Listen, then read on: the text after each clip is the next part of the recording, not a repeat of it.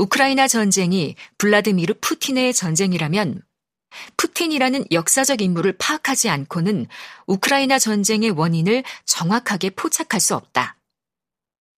어떤 사람들은 푸틴을 알렉산드로스, 카이사르, 나폴레옹의 줄에 세우기보다 히틀러, 스탈린과 나란히 세우고 싶을지도 모른다. 어찌되었든 우크라이나 전쟁을 설명하기 위해서는 푸틴의 야망과 열정을 이해해야 한다.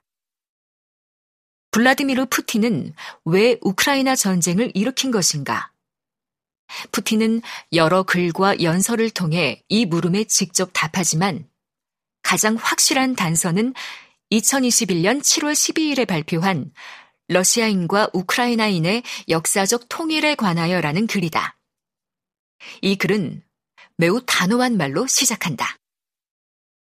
러시아와 우크라이나의 관계에 대한 질문을 받았을 때 나는 러시아인과 우크라이나인은 한 민족, 즉 하나의 전체라고 말했습니다. 그리고 이 글은 매우 기괴한 문장으로 끝을 맺는다. 오늘날 어떤 사람들은 나의 이러한 말들을 적대적으로 인식할 수 있습니다. 그것은 다양한 방식으로 해석될 수 있습니다. 그러나 많은 사람이 내 말을 듣게 될 것입니다. 그리고 한 가지만 말씀드리겠습니다. 러시아는 결코 반 우크라이나가 아니었고 앞으로도 아닐 것입니다. 그리고 우크라이나가 어떻게 될지는 그 시민들의 결정에 달려 있습니다. 우크라이나의 미래는 우크라이나 시민들이 스스로 결정해야 한다는 말도 어처구니 없지만 반 우크라이나인 적이 없다던 푸틴이 우크라이나를 침공한 것만큼 기만적인 사실도 없다.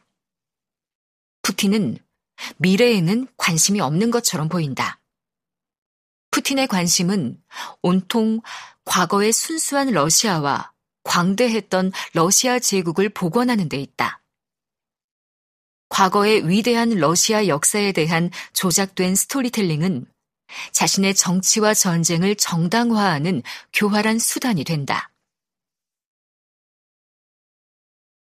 러시아인과 우크라이나인은 불가분의 관계였는데 오늘날 악의적인 외부의 영향으로 분리되었다는 것이다.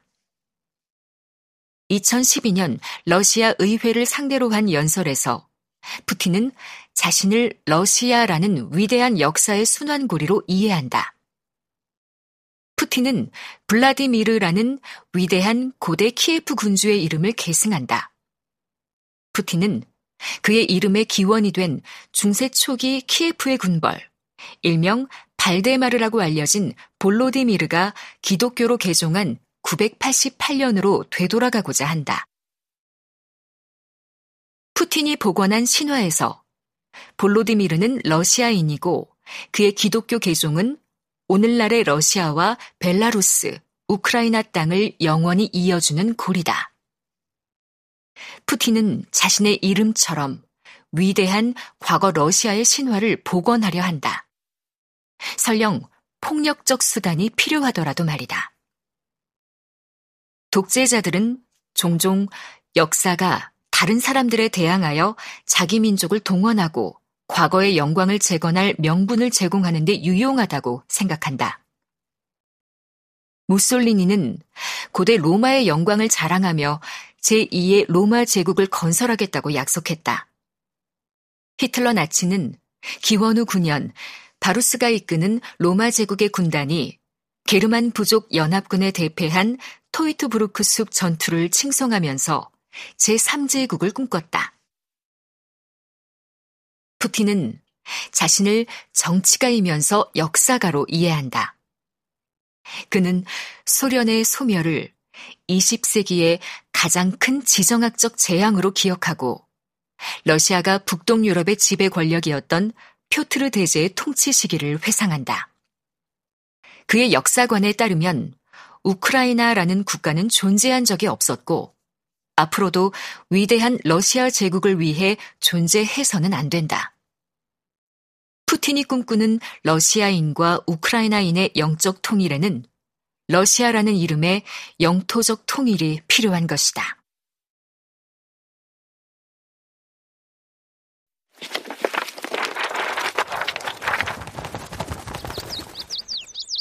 KBS 오디오북 푸틴의 이러한 예언은 트로이의 목마처럼 거짓 예언이다. 거짓 예언에 기반한 그의 전쟁이 성공할지는 여전히 미지수다. 군사력의 차이가 아무리 크더라도 전쟁은 살아있는 두 집단 의지의 충돌이다. 푸틴의 침공이 계획대로 진행되지 않은 가장 커다란 이유는 반대편의 지도자 때문이다. 히틀러를 만들어낸 역사는 때때로 다른 유형의 지도자를 길러냈다. 제2차 세계대전 때 영국의 처칠이 아니라 체인벌린이 계속 수상으로 남아 있었다면 어떻게 되었을까? 체인벌린이 잔류했거나 아니면 그의 가능한 후계자 중 다른 사람이 집권했다면 영국 정부가 나치와 협정을 맺기 위해 노력했을지도 모른다. 그렇게 되면 영국은 계속 대륙과 떨어진 영국으로 남고 독일은 적어도 히틀러가 영국을 폭격하기 전까지는 제국을 유지하고 있었을 것이다. 처칠은 제2차 세계대전의 진행을 바꿔놓았다. 이처럼 어떤 인물이 갑자기 나타나서 불가능해 보이는 확률에 맞서 자신의 국민을 결집시키고 결사항전함으로써 사건의 과정을 바꾸고